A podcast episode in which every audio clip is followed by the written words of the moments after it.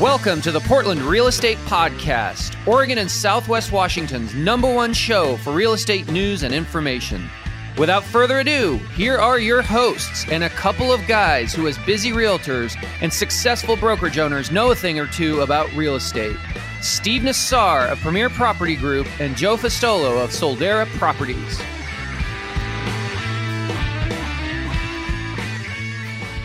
Hey, welcome. do, do, do, do, do, do. That was Tucker. We're doing that for you, Tucker, because every time before we went live, he would uh, click the button and go do, do, do, do, do, do, and wait for it to go live. And we are live, and we have James Lee with us, and we're really excited for for this one. And um, first, I want to say welcome, Steve. This has been a great week generating all these questions for James. I think we have some good questions, and we're gonna share some some good awareness, don't you think? Absolutely. Absolutely. James, we've already kind of promoted this a little bit and we got a lot of traction. A lot of a lot of people know your story, James, know of you. Maybe not as well as they're going to know at the end of the next hour, but that's our goal is to share your story and the inspiration that you are able to provide so many of us who oftentimes, you know, think we have, you know, challenges and adversity to overcome, whether it's the market or personal situations. I can very confidently say that I'm not aware of any realtor in the Portland metro area that has some of the, the challenges anywhere within the realm of you. So let's just get into it. If if you guys are ready, let's start chatting about who you are, your background, and then we'll go in straight into some of those challenges and, and how they came about. Yeah. So, James, welcome, first of all.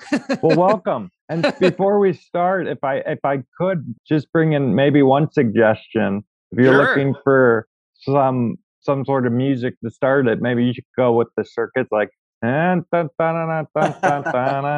I mean, is that more your style? Am, am I right? That's what people yeah, Yeah, we're actually see the circus.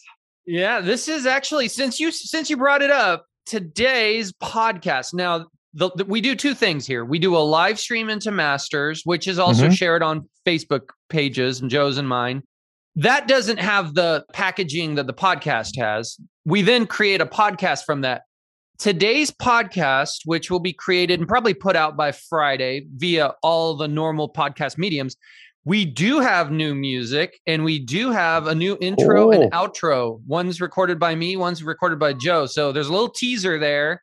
If you guys want to see the the newest um, gift wrapping on the podcast, make sure to check it out this Wow, later how this week. creative you guys are!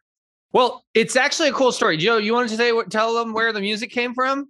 Yeah. So my business partner and great friend Patrick Kraus is just brilliant at everything. He's an artist. He's a musician, awesome golfer, and uh, when we were looking for music, it has to be like public domain music because if you use a clip of a famous song, you get blackballed from everywhere, YouTube. Yeah.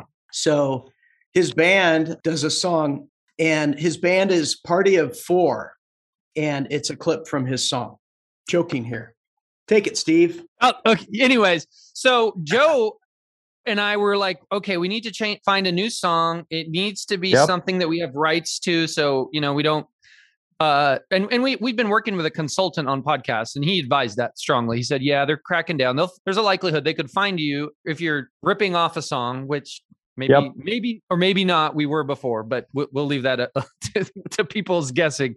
And so we were like, well, okay, maybe we'll buy something. We and Joe was searching online, and then he he he lobbed out. He was like, hey, my buddy and business partner Patrick has a song, and I listened to it for like ten seconds. I was like, done. Like, what a home run! Like, we Yeah. know we have the rights to it.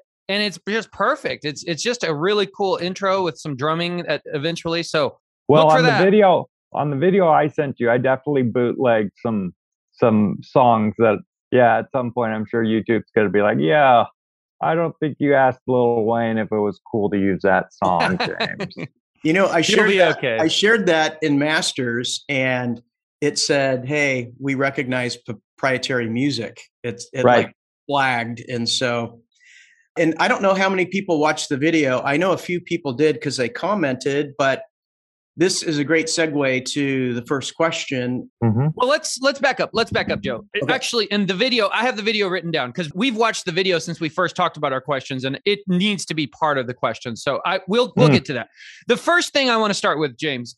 I want to get right into. I, I don't want to start with the incident in 2014. I want to start with the James before that. So Okay. tell us about your past, where you grew up, went to school, and what what you did before real estate, and maybe transition into how you did get into real estate because I believe that happened before. Correct? Correct. That is correct. Yep. Nope. Born and raised pretty much in Gresham. I think my high school teachers gave me passing grades just so I could be out of their hair. So I'm a schmuck from Gresham, is what I am. Never actually attended college because I always thought I'd be self employed. And my father and I had a uh, remodeling company right out of the high school. And he's still actually a contractor, but he, he actually is more real estate now.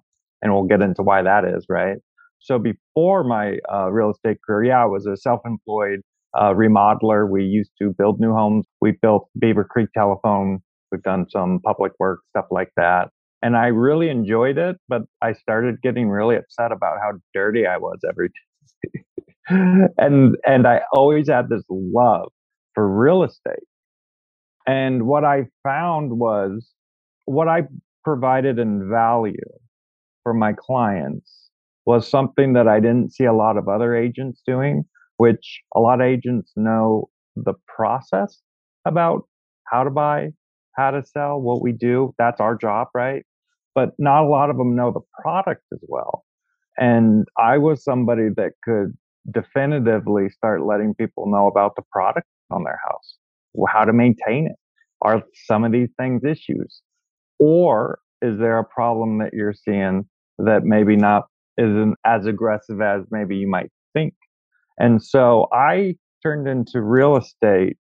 I went from one career where I go into someone's house, say, Hey, I'm going to tear it up. I promise you I'll put it back together. And so now I had to go into a room and say, Hey, I'm going to make sure you do X, Y, and Z. But trust me, when it comes down to it, it's going to work. And so it was an easy transition for me in that regard. And then I also found that working really hard 10 hours a day in real estate is like the equivalent of working really hard two hours in remodeling. So Mhm. I really enjoyed it and I was addicted to it. And what I year did you get licensed, James? I got licensed in 2009, I want to say. So about 10, Ooh, 11 years time. or so. Well, 2009, maybe 2000, maybe 2010, right in there. And I got in. Rougher time for the business. Uh, yeah, you're getting colder. great. Yeah, yeah, yeah, yeah. I'm not getting better. And, you know, and so, and of course, like when you start off any business, because you guys have started off business too, it's you either have to, you're in it part time to start with, right? Because you need to still pay bills. You got a job you have to do, but you also have to commit yourself to to making this big transition in your life to being a self-employed realtor, which you've never been. So I found for the first, you know, everyone has that token first deal. I think when they get into real estate, have you guys found that there's a mom or a aunt? It's like, oh, I've been wanting it sure is nice when you do. It sure is Yeah. nice when you do. Yeah. Yeah, and it's like, oh, wait for me, I'm going to get my license, and we'll do that. So I had that token one, and I'm like, oh man, this this is awesome. And then for six months, nothing. And then I started aligning myself with really, really smart and incredible agents. First one was I identified the top producing agent at my office, which was Oregon Realty at, Realty at the time, and that was Stephanie Murrow. She was doing a lot of new construction stuff, and I pretty I much- that office. Yeah, Yeah, that was the pretty much- office right off of two, um, right, right there off Sunnyside. Yeah, Yep, I, I remember yep. that office. Yeah, yeah, um, Cheryl Steve Lucas. Cheryl used Clunas was the. Yep, she's one of the very influential people in my Yeah. life as well. Yeah. that yeah. that has been huge. I follow, I have followed her around pretty much where she went to Suma. I followed her there and stuff too. Awesome. So she is also Yeah. somebody who is Great teacher. incredibly influential. Oh my god. Great gosh! teacher. Yeah. Between yeah, I fell into a really good situation. She was a great teacher. Uh, Steve Lucas was a great principal broker. Uh, he was business, which that was by me. I didn't need the touchy feely, right? Because he gave me the facts that I needed, that I needed to be able to know to convey to my clients, right? So I was I was very fortunate to have two really great teachers growing up, and then also my uncle Dan Goss was also in had been in real estate for a long time. He was in Oregon Realty as well, so I learned a lot from him also. Every good idea I've ever had, I stolen from a much better agent. It's a good yeah, way to well, go. I found the difference is just some will do it and some won't, and that's Mhm. really the difference. Like the top producing agents are hardworking people. You can't become a pinnacle in any career without working hard. So that's what That's, I. that's a great model. That's an amazing model. Finding someone who has it figured out and then replicate that. We call it R and D, rip off and duplicate. You know, anytime you see something that someone does an amazing flyer or amazing portfolio or whatever they do, you know, borrow it, make it your own. Right? Yeah. Swipe and adapt was what we we always called that. Yeah. Yeah. Yeah. yeah, Yeah. whatever you have to do. Because again, I'll find motivation in something, right? Someone might send an email. I'm like, ooh, I think that message might resonate with one of my clients, perhaps. You know, so it's kind of that. So, so, so yeah, I found that I saw that opportunity because they teach you, you know, start with your sphere of people. Your sphere of people know you as a remodeler, not a realtor. You know, sometimes it's hard to get your your close friends and your family and stuff to even commit to somebody who's new in an industry, even if they know your credibility, right? So I kind of thought like, well, what are top producing people doing now to generate leads? Like the ones that are not just waiting on referrals coming in, because you get to that point, right? Once you get a book of business big enough, if you wanted to, you can kind of lay back and have things come to you passively. But I was I was looking at people who are still aggressively trying to grow what was already a big business for them. And so that's what I wanted to get into. And then being able to do open houses and new construction homes. My gosh. I mean, I, I was seeing, I would be in Oregon City and I would see the same buyers every week in a different house. And I told them, one way or the other, you got to deal with me. You might as well just be with me. Let's just figure this out.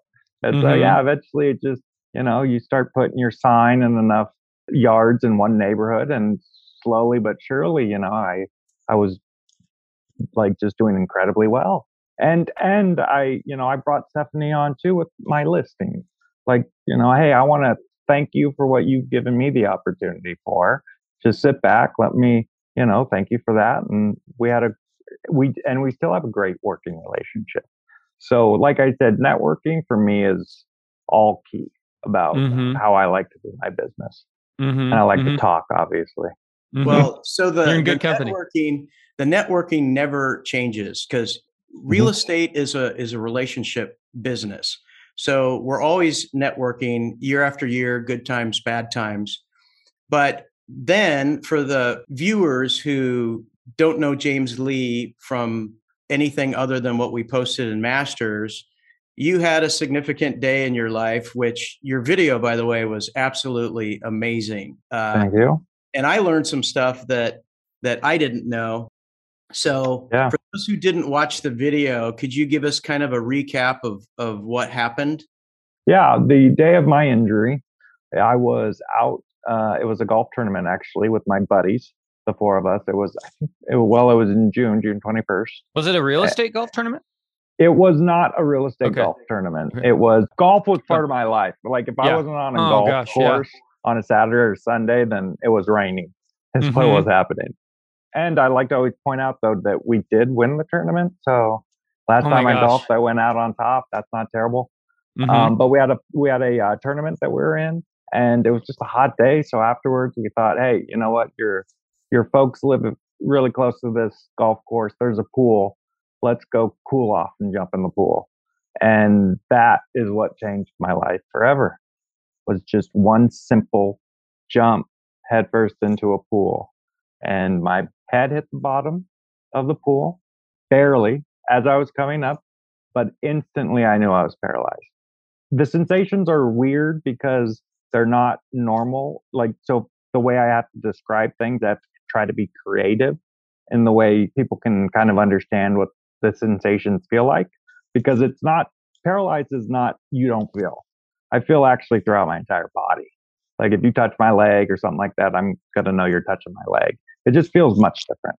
And so, but the first sensation I ever had when when I had that paralysis is I felt like a raft that deflated, you know?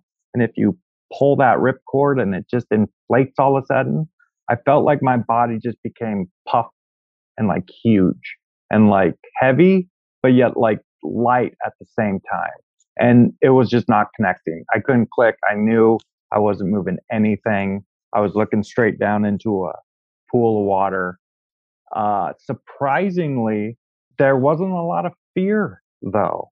I was just very committed to like understanding the situation, trying to figure out how I was going to be able to signal to my friends that I'm in trouble because I'm the jokester. So they, you know, I could see them thinking like, "Ah, oh, what's James doing, just laying down there?" But I did take my last breath, and I did know I was coming, and I passed out, and I came back to. My friends got me out of the pool. They were able to do CPR on me, which, knowing the anatomy of my injury, the idea that they were able to do that is pretty incredible because again knowing what i know now the the lack of lung capacity the amount of water i had the 6 months of hospital stay afterwards i don't know how they were able to get me back and breathing to be quite honest. But the second i woke up like the moment was very intense and I could tell that. James, can I the, ask a couple quick questions? I know yeah. Uh, you're you're you're rocking and rolling along great, but I just I just as and one thing I want our listeners to know, James, you and I are speaking for the first time ever today, yeah. correct? As far as I know, actually, now that you're talking to me, there's a scenario where we might have been in the same room at that Oregon Realty a few times because I I went to quite a few of those classes there. Who knows? Okay.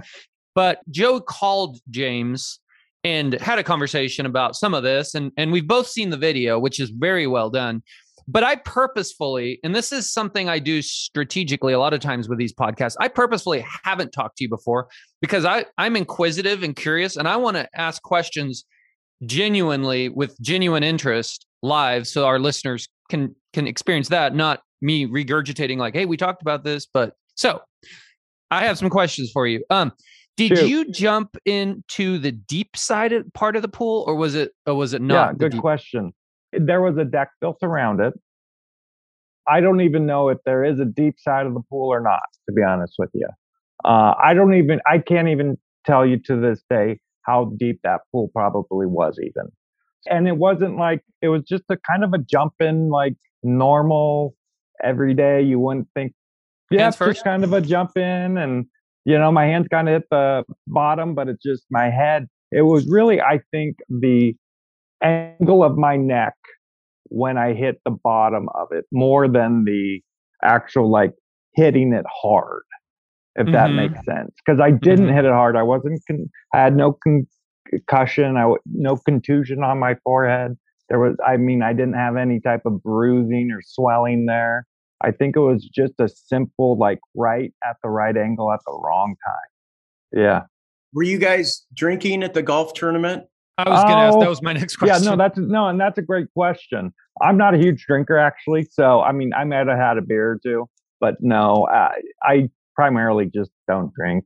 So it wasn't a drinking issue, which I'm glad because again, I needed. I'm glad that there was all sober people around me to help me, mm-hmm. right? Because I will say this: if it was alcohol related, it would have been a lot worse for me, obviously, because I don't do that. And if that was the case, when an injury like this happens, a lot of people are affected greatly, right? Sure. And with that, there's an amount of guilt that can come, right? Because you have done something you feel like that has changed the dynamic of a lot of people's lives. And so, had there been alcohol involved, that would have been probably really difficult for me to have dealt with. So I'm glad that that was not the situation. And yeah. a lot of people, and I'm actually glad that you brought that up because a lot of people wonder that. And I mm-hmm. always like to set the record straight with that. But to be honest with you, whether I was or wasn't, I think it's irrelevant too. Because I know a lot of people, I go and counsel people and stuff.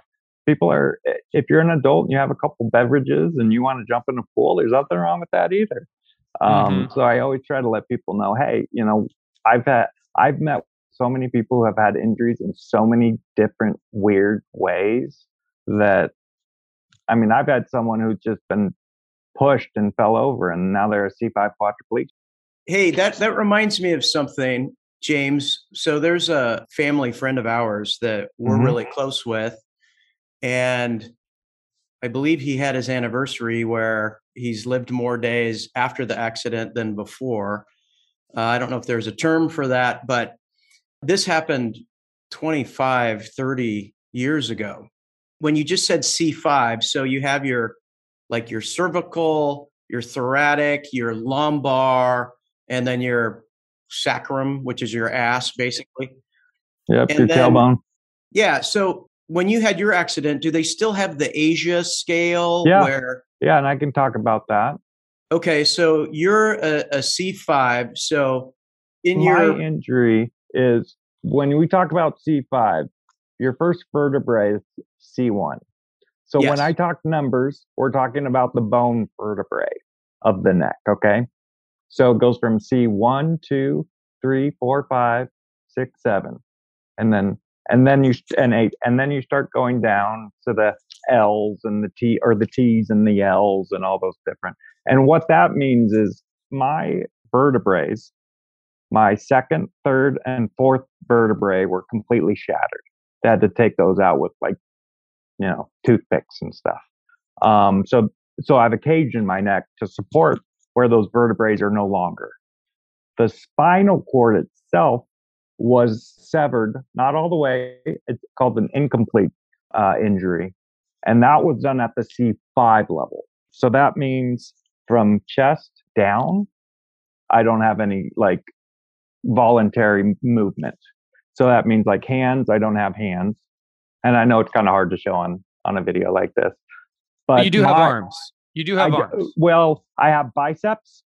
Every muscle group I have is weakened, first of all. I pretty much have shoulders, biceps. So I can pull you towards me, Steve, or arm wrestle you. But if you wanted to put a feather on my hand and push me just a little bit, I'm not pushing you away at all. I don't have that strength. That's what I have to use my shoulders for, more to like kind of gain momentum, so to speak. And that helps. But no, I don't have much muscle group. And the really the biggest problem is the hands being so curled in. That that makes it really difficult because it's hard to grab anything. So I use what's called tenodesis, which is probably a four hour podcast. But in short, everyone has it. And all you do, the way I use my fingers is I drop my wrist. I thankfully I have wrist control, okay? So I can drop my wrists, and what happens is your fingers open up. And then when you bring them back up, if you go slow, they close. And you, even if you guys work on it, you can do it. I, it's funny. I always teach people, and it's so funny watching able-bodied people having no idea how to like work their own hands. It's hilarious because everyone's trying to do it like they're following me more than actually trying to like do it naturally. It's kind of interesting, but it's a natural reaction that we have. And I was lucky that while I was in the hospital, this was a new form of what they were doing. Before they were making sure that people like myself, our hands didn't get contorted. They wanted to lay them out and flatten them out. Problem with that though is you lose all rigidity in your fingers. And when you lose all that rigidity, using then now that tenodesis that I talk about to open and close things, I would have no power in, or strength in these fingers to hold anything. So I've actually, in a sense, molded both my hands. This hand here, I've molded to open more so I can like grab a cup or something like that. And this hand I've molded to be tighter. So when I want to put a fork or a spoon or something like a pen or something, this my right hand is more tight so I don't lose a lot of those type of things. So I have like a right hand and a left hand just like everyone else, but they're two very different tools. Okay, so then then typically with this ASIA scale, uh, I forgot what it stands for, Sure. like Association of Spinal Injury. Mhm. Uh, what they try to do is so when I first got injured, I knew nothing about paralysis, of course. Like the idea that I could feel underneath, I just assumed everyone who was paralyzed just had no sensation, right? I didn't know anything about being paralyzed or the spasms and all that that come to it. ASIA scoring is they never can really determine how impacted your spinal cord really was because there's so much inflammation and everything like that that they're not quite sure how your spinal cord is really going to react from today to pretty much they think six years. From the day you get injured, a lot of people six years later have a big body change for whatever reason. It's a common theme in spinal cord injuries. And I have found that to be true too. At my, I'm seven, almost eight years in now. And at my six year period, my body changed where I was dealing with different complications. Like I had more spasms, as an example, where before I didn't have as many spasms, but I had other issues maybe.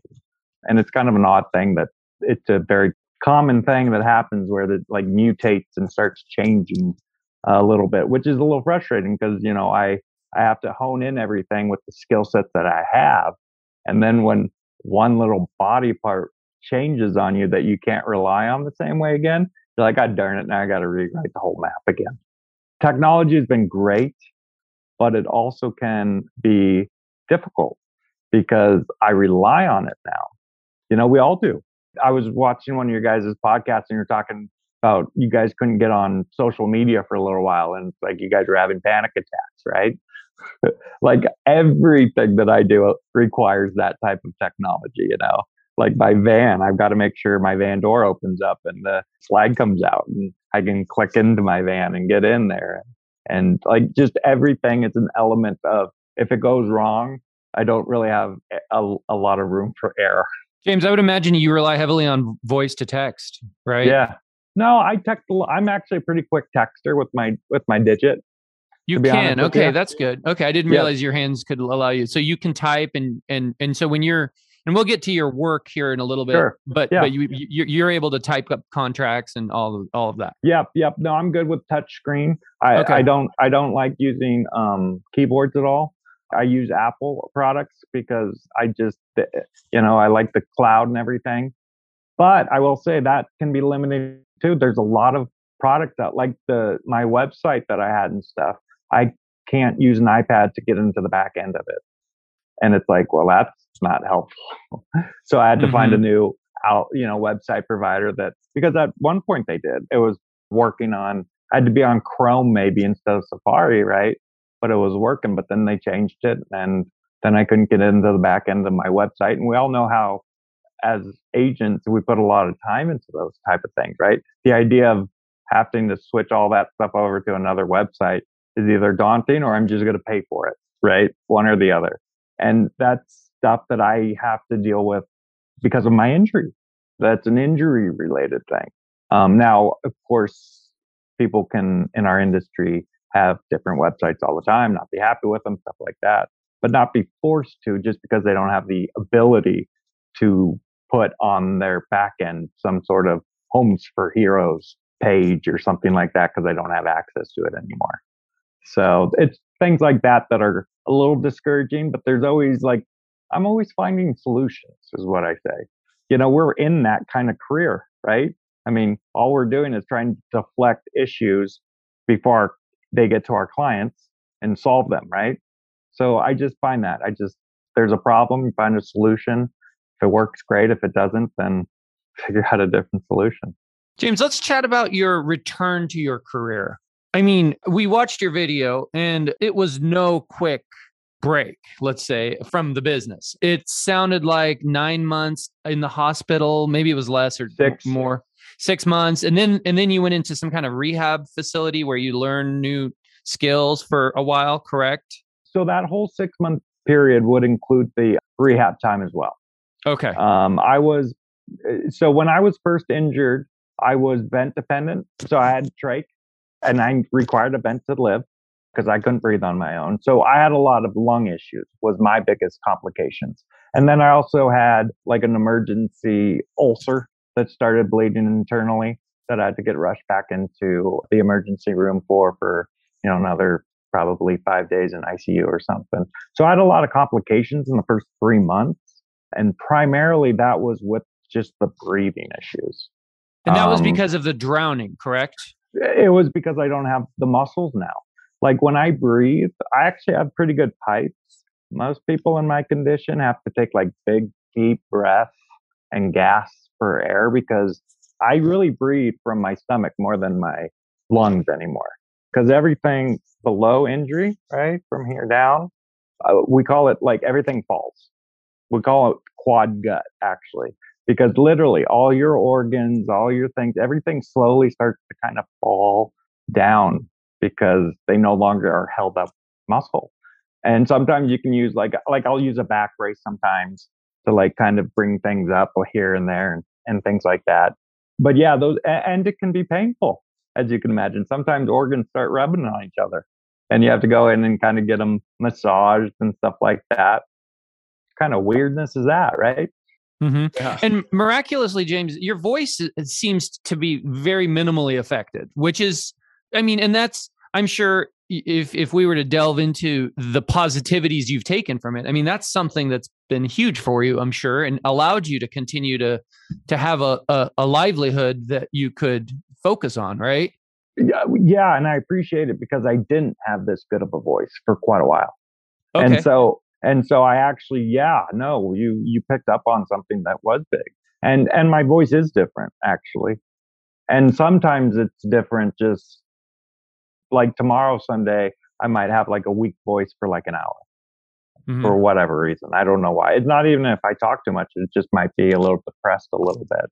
But no, I am very happy with my ability to talk and speak because again, I know a lot of people in my condition who do not have that ability and that's kind of my gift. I've had laryngitis once, and and, mm-hmm. and I remember that day I was like in the office trying to talk to people, and I was like, man, I'm like a I'm like a carpenter that doesn't have a hammer right now. I mean, it is our lifeblood. Our, our being yeah. able to communicate vocally is is huge. So there was a huge silver lining for you. I I wanted to comment one thing, and I, I, I we skipped over, but your background was contracting. Tucker's words echoed in my mind when you were talking because Tucker always used to say that we as realtors, and I'm no exception, by the way, are a rare breed where you can sell a product you don't really understand. And um, he always would say that, meaning, meaning we don't know, you know, a house how it's built. We don't understand, you know, what the different processes and order of things are when you, as you're building it necessarily. And some of us have learned along the way but we didn't on day one. And so i do respect your background in that regards. And i i've often thought those who come from a construction background or a contractor background what a huge advantage for them. If if they now of course there's skills that are needed in our business oh yeah a lot of times contractors in general don't have right? People exactly. skills you know, sales skills um likability et cetera et cetera right? You were blessed to have those as well and and that background so that was huge. It sounds like okay so six months later you came home. Did you move yep. into the same house? Did you have to yep. move in somewhere different? So i had a two story house no no master on main so i'm living in my dining room when i come home I've got a bed in my dining room that's this adjustable bed. I've got this whole new routine because I was also coming back from I had a uh, when I had that pressure I had a pressure sore, which was a really really bad injury actually. That's actually how Christopher Reeve, Superman, who you know most famous quadriplegic we all know, passed away from something like that. So I had a pretty big injury that I occurred while I was in the hospital, which was that. And so coming home was terrifying. I was excited to come home because I had been in the hospital for six months, and hospitals are nowhere to be. You don't want to be there, and you don't sleep. There's no sleep involved in a hospital because they're coming in and check. Like I had to get turned like every like two hours on my side. So like every two hours, I'm getting woken up and all this other stuff because we have to because our skin isn't prepared yet to be laying flat for so long. We can get sores. Does that change stuff like with that? Time, um, James. I, it sores are definitely something I still deal with. I had an eight month uh, sore I dealt with in 2021, just not too long ago, and it was eight months in bed until it would recover. We're getting to your business, and and yep. we've got tons of great stuff to talk about there. I just want so you you went to your home. Are you still in that house, or did you quickly move no. to a no, no, no. Okay. I've I've since moved, and I have a one story. Okay, okay, okay. Yep, yep. So let's talk about your transition. I mean, it seems to me it wasn't a no-brainer that you're going to be a realtor again. I mean, was did in it, my mind it wasn't actually. To me, it was no you, doubt. You always knew you were going to get back into real estate. And yeah, okay, Okay. Yeah, Tell I knew I could that. set up Tell a us about that. system. Well, I think when I was originally injured, I told myself, I think the main thing I told myself is people around me are going to be and feel and act the way that I feel and act and portray myself.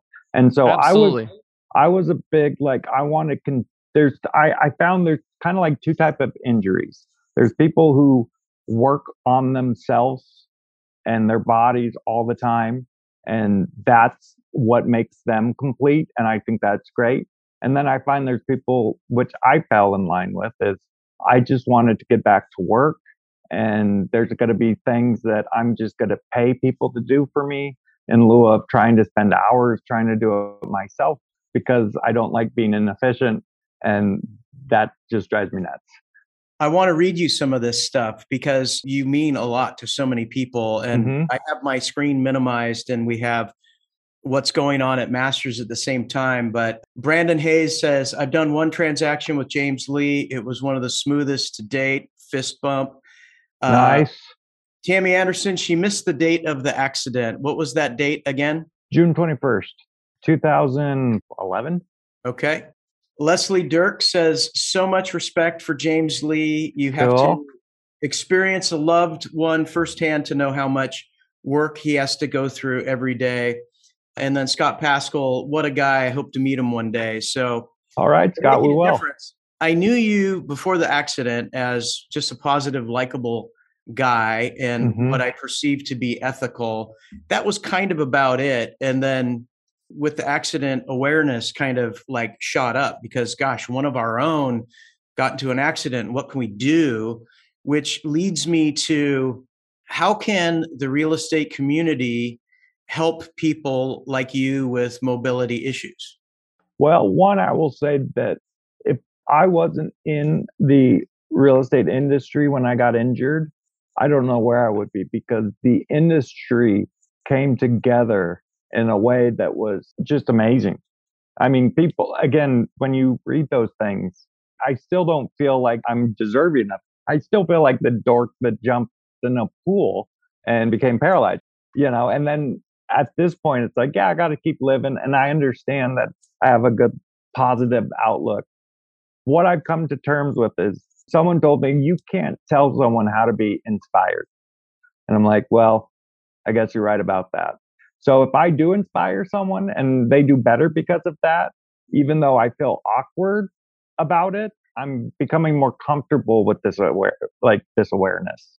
I'm not interested in being like famous or on TV or doing a lot of these podcasts, but when I do and I get these personal messages from people that I don't know from across the country saying like, wow, hey, thank you for that. I've been dealing with this. And then we can have this like really great conversation that goes somewhere that leads to a really good, close relationship. I found that that's what's coming from me being more open. And I'm finding that I really enjoy that. How much of your business, a lot of brokers say, hey, I'm a listing agent or I'm a selling agent. And do you specialize in listings or buyers or is it a Mm, mix? And neither. How often are you physically at the houses? I'm going to shed some light on a few things that I have found that has helped my career because of my wheelchair. Uh, one, open houses, completely disarming. I'm not. I'm not the sales guy anymore. Like they almost feel obligated to have to come and talk to me because first of all, I harass them to no end. I beat people into submission is what I do to get leads, and I'm I'm allowed now to do that because I say I'm in a wheelchair and no one can like say anything bad. I'm like, I'm, I'm just, if you sell anything, I'll kill you. You know, come back to me. Tell me what you think about the house. If you don't like it, we'll go find you another one. So I can be completely like that and not like people don't look at me as like this able bodied jerk that might come across as aggressive. They just laugh now. I'm that guy, And by the so- way. And yeah, and so instantly, you know, when you can get someone comfortable, that's what it's all about, right? Get comfortable. Don't promote what your value is yet. Get them to know you and then show them the value you have. And, and at that point, it's like, well, are you a smart person or would you like to keep beating your head against the wall with open houses? And so it's a pretty easy sell. And so that has become like the wheelchair. Um, James, how do you get in the house if it's not wheelchair accessible? that's a, none of them are wheelchair accessible. Great question. Yeah. yeah. No, I have. Yeah, great question. One, I have buying agents, right? So I do have people that will show clients uh, homes for me, but I do like to get into a lot of the homes. I have aluminum portable ramps that I have in my van. I have three of them. I actually have some that go all the way up five seats, like five steps if I needed to. So there's not a lot of homes I cannot get into. There's certain homes I choose to or not to, depending on like the hard surfaces. Do they have a lot of carpet? Because I want to be cognizant of that too. But I'm always uh, upfront with the listing agents or anything like that too. And I've never had a bad reaction like, oh my God, we don't want your wheelchair. Of course. Yeah. Right. Yeah. Course, and, and yeah. not, and, and, but it's because, you know, like if it's really wet or something like that, I'm like, I'm not showing properties because I'm going to get someone's, yeah, you know, house all wet. So I'm going to, that, it's like, that's where I tap on. Are you able to do it all by yourself? You drive there yourself and you're I able to get the ramps? myself. Okay. I don't do the ramps myself. So I always have, so most of my showings, and this is where my father's coming in now most of my showings I do do a lot with my father because again he has that skill set of being able to see things and being able to say, hey, this isn't a problem or hey, this is an issue because he has that building mindset again. And then a lot of FaceTime, you know, if they're upstairs looking at stuff and they're like, there's nothing my either my buying agents or like my father can't answer. But if they still want me to look at stuff, which they do a lot, of course, and I want to see it also, we have technology, FaceTime. I'll be right downstairs let's look at it let's uh, you know figure out what we need to do and it's never been an issue hmm. my clients have not ever made me feel like i've been less adequate than before what are your biggest obstacles today what do you want realtors to know you have told us a little bit about your bus project that hasn't been told yet on the podcast and i know you have your own custom designer hat so that's probably 30 minutes right there. But what are the biggest obstacles right now and and what do you want realtors to know? Biggest obstacles for me is just mobility, getting around. It's just difficult. There's a lot that is involved in this injury that would take another 30 minutes to talk about. So that's difficult. I've but I've been able again to really fix that problem.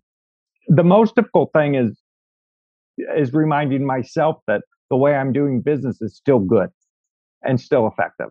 Yeah. I think that's my biggest problem. I think it's me. I want to make sure that I'm not inadequate. And so I've started to finally figure out it's like, oh no, everyone still likes me. I'm still doing well, right? You know. Do you have that conversation with your clients? Do you share your video oh, yeah. with them? Do you go, "Hey, look, these are some of the challenges I have. This is how I'm going to get through it and and here's here's where I'm I have strengths because of this?" Yep, yep. Nope, I'm always upfront with everybody. Of course. I mean, kind of have to be, right? When I talk about the team concept, how we do business, you know, and how things work, all they see is more value, if anything. Mm-hmm. They don't see like me not being around. It's, it's me. It's like I have a, a machine set up, but ultimately I'm your go to. You can call and talk to me, and I'm going to know what's going on no matter what, whether you have to go see a house with one of my agents or not. So really, no, they actually like it because I also let them know having two agents at any time that can drop what they're doing to go show you a house is actually pretty good because a lot of times it's hard for us agents sure. to drop everything and go show something. But in this market, if you don't, yeah. And your late. dad's one of those agents, James? Yeah. Yep. You're, okay. Yep. And is that relatively recent or? Yep. Yep. He okay, rolled that okay. over. Yeah. No, that's great. What a, what a, what a huge plus for you. Okay. Keep going with what you were t- uh, talking about. And then with, your, with... your project with the bus. Uh, oh yeah. What... I'm doing a skoolie conversion. Yes. The coolest thing in the world. What my plans are for that. Well, I love to travel personally. And the idea of me going to like airplanes and having my chair shipped and thinking that everything's going to work out if I land mysteriously in Mexico just doesn't sound practical. So I got an old school bus. It's a 2011. I am turning it into an RV, and it's also going to be like a party bus. I'm going to come over to your guys' offices and serve ice cream out of it. I want to do podcasts out of it. I'm making it like a mobile office, and I got some pretty dope graphics. I actually, right here, I have a graphic that I made that uh, is becoming quite popular in these skoolie communities that are like, I mean, there's some real sycophants on there. They're awesome. And uh, I'm planning on actually, I'm working with a hat distributor right now and a uh, graphic designer so I can start selling these hats so I can start having proceeds go to a nonprofit here local that um, people with disabilities can try to get out and do some camping. And you, so, you're also uh, a big advocate for Homes for Heroes as well, aren't you? I primarily want to do most of my business with just Homes for Heroes. And the way that that works, real simply, is you list with me and you are a hero, and a hero is very broad, anywhere from a veteran to active duty to a police to a teacher, which I love. I also opened it up to volunteer teachers or substitute teachers or even retired teachers. I think they get shafted sometimes. I started it initially Homes for Heroes because of the medical community. So if you're a nurse, CNA, any of that, primarily if you buy a house from me, you will save 30%. And that's because I reduced my commission by 40 actually. 30 goes to you in the savings, 10 goes into a pot for Homes for Heroes for people who cannot afford to get homes.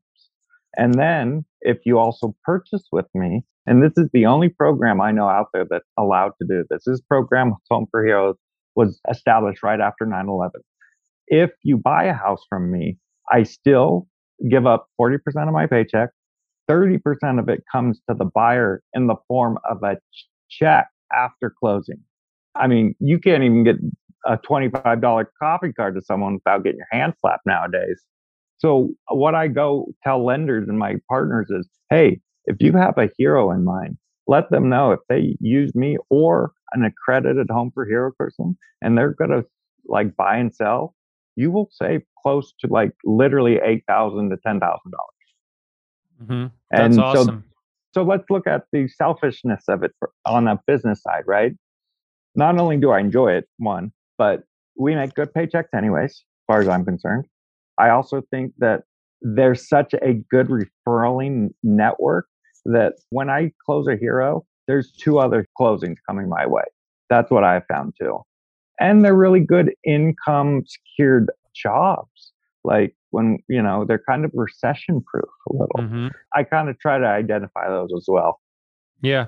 Hey, um, let's do this New York style, Joe. I do want to get some answers to some of these questions. How big was the gap before you came back to real estate? Was it a year? Was it 10 months? So six months in the hospital. Four months later, I was doing I had my first listing. So about 10 months. Okay. Yep. Okay. And and what's the typical reaction by clients to your situation? I think most people when I start talking, I know that I actually motivate people. I'm completely open and honest about it. And I think it's just the part that has helped my business. I bet is, you don't get ghosted as much as I do. I don't. I, I'm opposed. I bet if, so if somebody was not going to use you, I bet they they nicely call you back and go, "Oh my gosh, I have to tell you why." Right? I, well, you know, I mean, even like my last positives listing, or advantages, right? Well, my last listing that I just closed, and I told him about Home for Heroes, and she's like, "Oh, I like that." You know, my uh, my dad was a veteran, and I'm like, as much as I'd love to extend this discount to you, I really want to keep it kind of exclusive. Now, I still gave her, uh, she was an old neighbor of mine. I'm like, you're getting the old neighbor discount, so you'll be fine. But like, I still like, I want this to be a pretty broad thing because a lot of times these are for very like high end positions, maybe or something, where like medical community, CNAs, caregivers, things like this are just forgot about. Like they're not as important as a nurse or a doctor. And when I was in the hospital, I found that to be completely untrue they work their asses off. So Absolutely. it's the only thing I feel like I can do to help because physically I'm not that much help. Mm-hmm. It sounds like though, when you're in the office, you can do anything all the rest of us can. You can talk to yeah. clients, you can type, you can put together deals. So, th- and that's a huge, that's a huge plus. And and to focus on that as your strength with your team helping you, including a close ally in your father. I mean, what a what a great, oh, uh, so you know, dynamic. Sounds like most agents in the industry most agents and industry uh, insiders are supportive of your situation. They're trying to help you figure out how to show the property. That's awesome. That was a question we had. And then, I mean, Joe touched on this, James, but your numbers are good. You're five to six million. You're you're above average by far in our area. There's, you know, of the 12, 13,000 agents in our market, I would guess, you know, you're doing more than I, am totally guessing, but three or you're, you're doing more than half of them, six, 7,000 of them. And a lot of them are probably at times, like we started this podcast and as was commented in Masters, you know, we're, we're thinking about our deficiencies, why we wish we had this going for us or why the market's not what it is. I mean, what an inspiration you are to our industry to get back out there and just figure out how to do what almost could have seemed impossible before. What would you attribute that mindset and that success to, James? Get in front of people.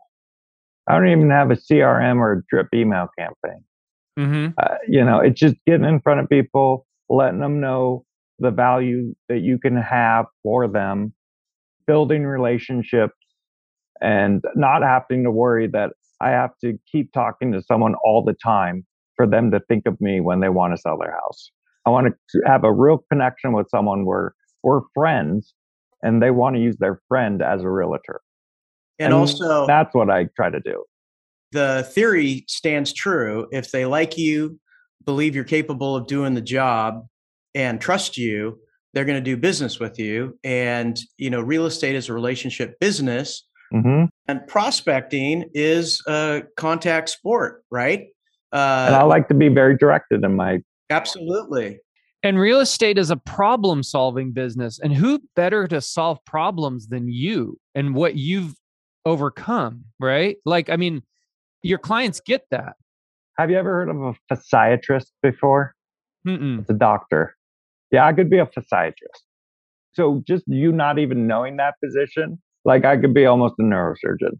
So, like in terms of like awareness and spreading awareness and stuff, yeah, like I'm glad that I can spread this awareness and have these great conversations with people and build relationships and have fun doing it. And I've only actually I've had better relationships since than I had before with my clients. And mm-hmm. to be mm-hmm. honest with you, I've been really the last two years kind of what I would consider skating on my book of business.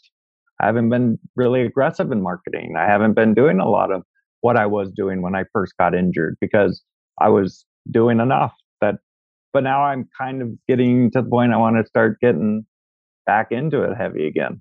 My body's cooperating a little bit more, so I feel like I'm more reliable.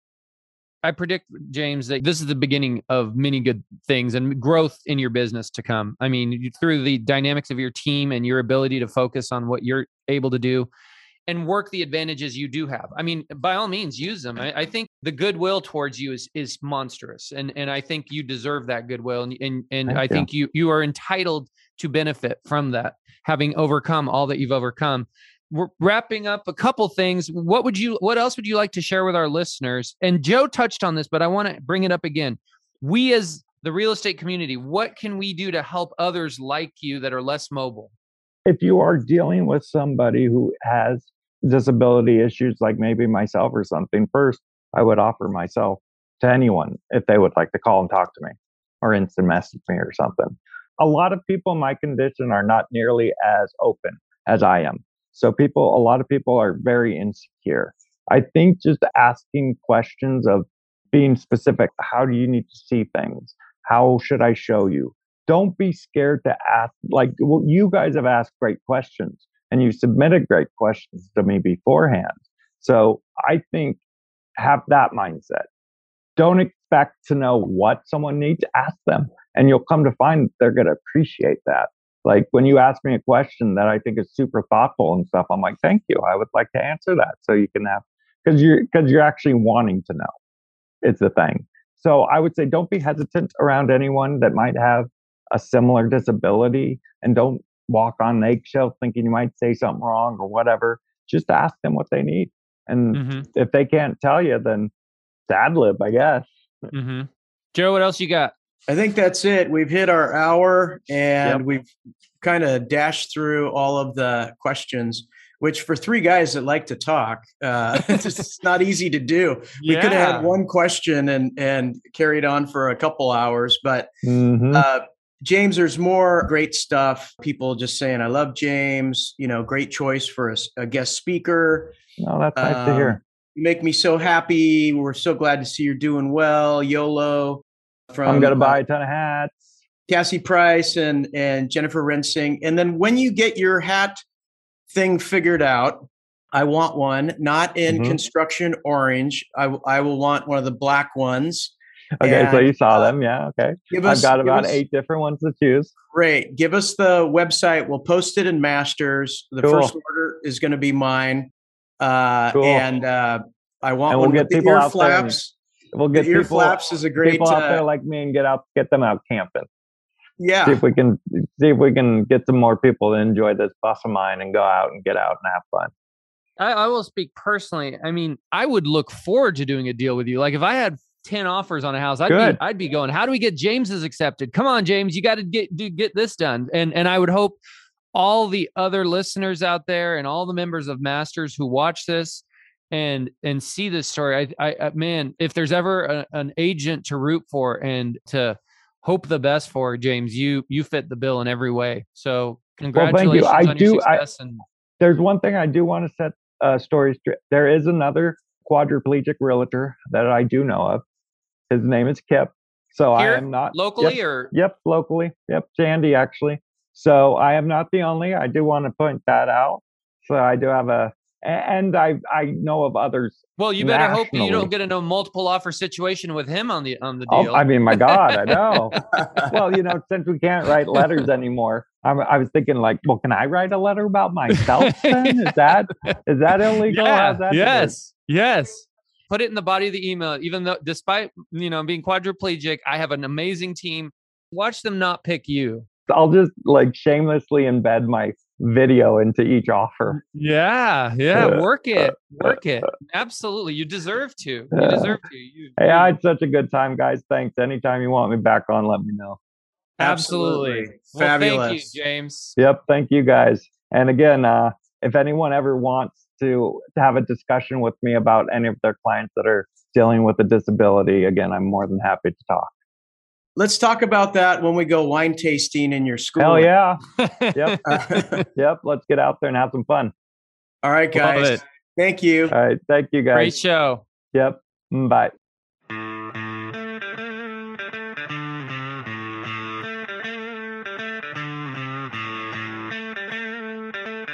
Hey, everybody. Thanks for tuning in to the Portland Real Estate Podcast, Oregon and Washington's number one show for cutting edge real estate discussions.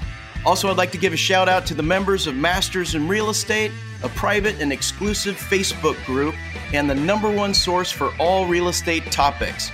Thanks for being there, gang. I love you. Finally, I want to thank our faithful listeners. Without an audience, we're just two guys talking to each other. Make sure you hit the subscribe button so the new episodes automatically come to you. Make it great.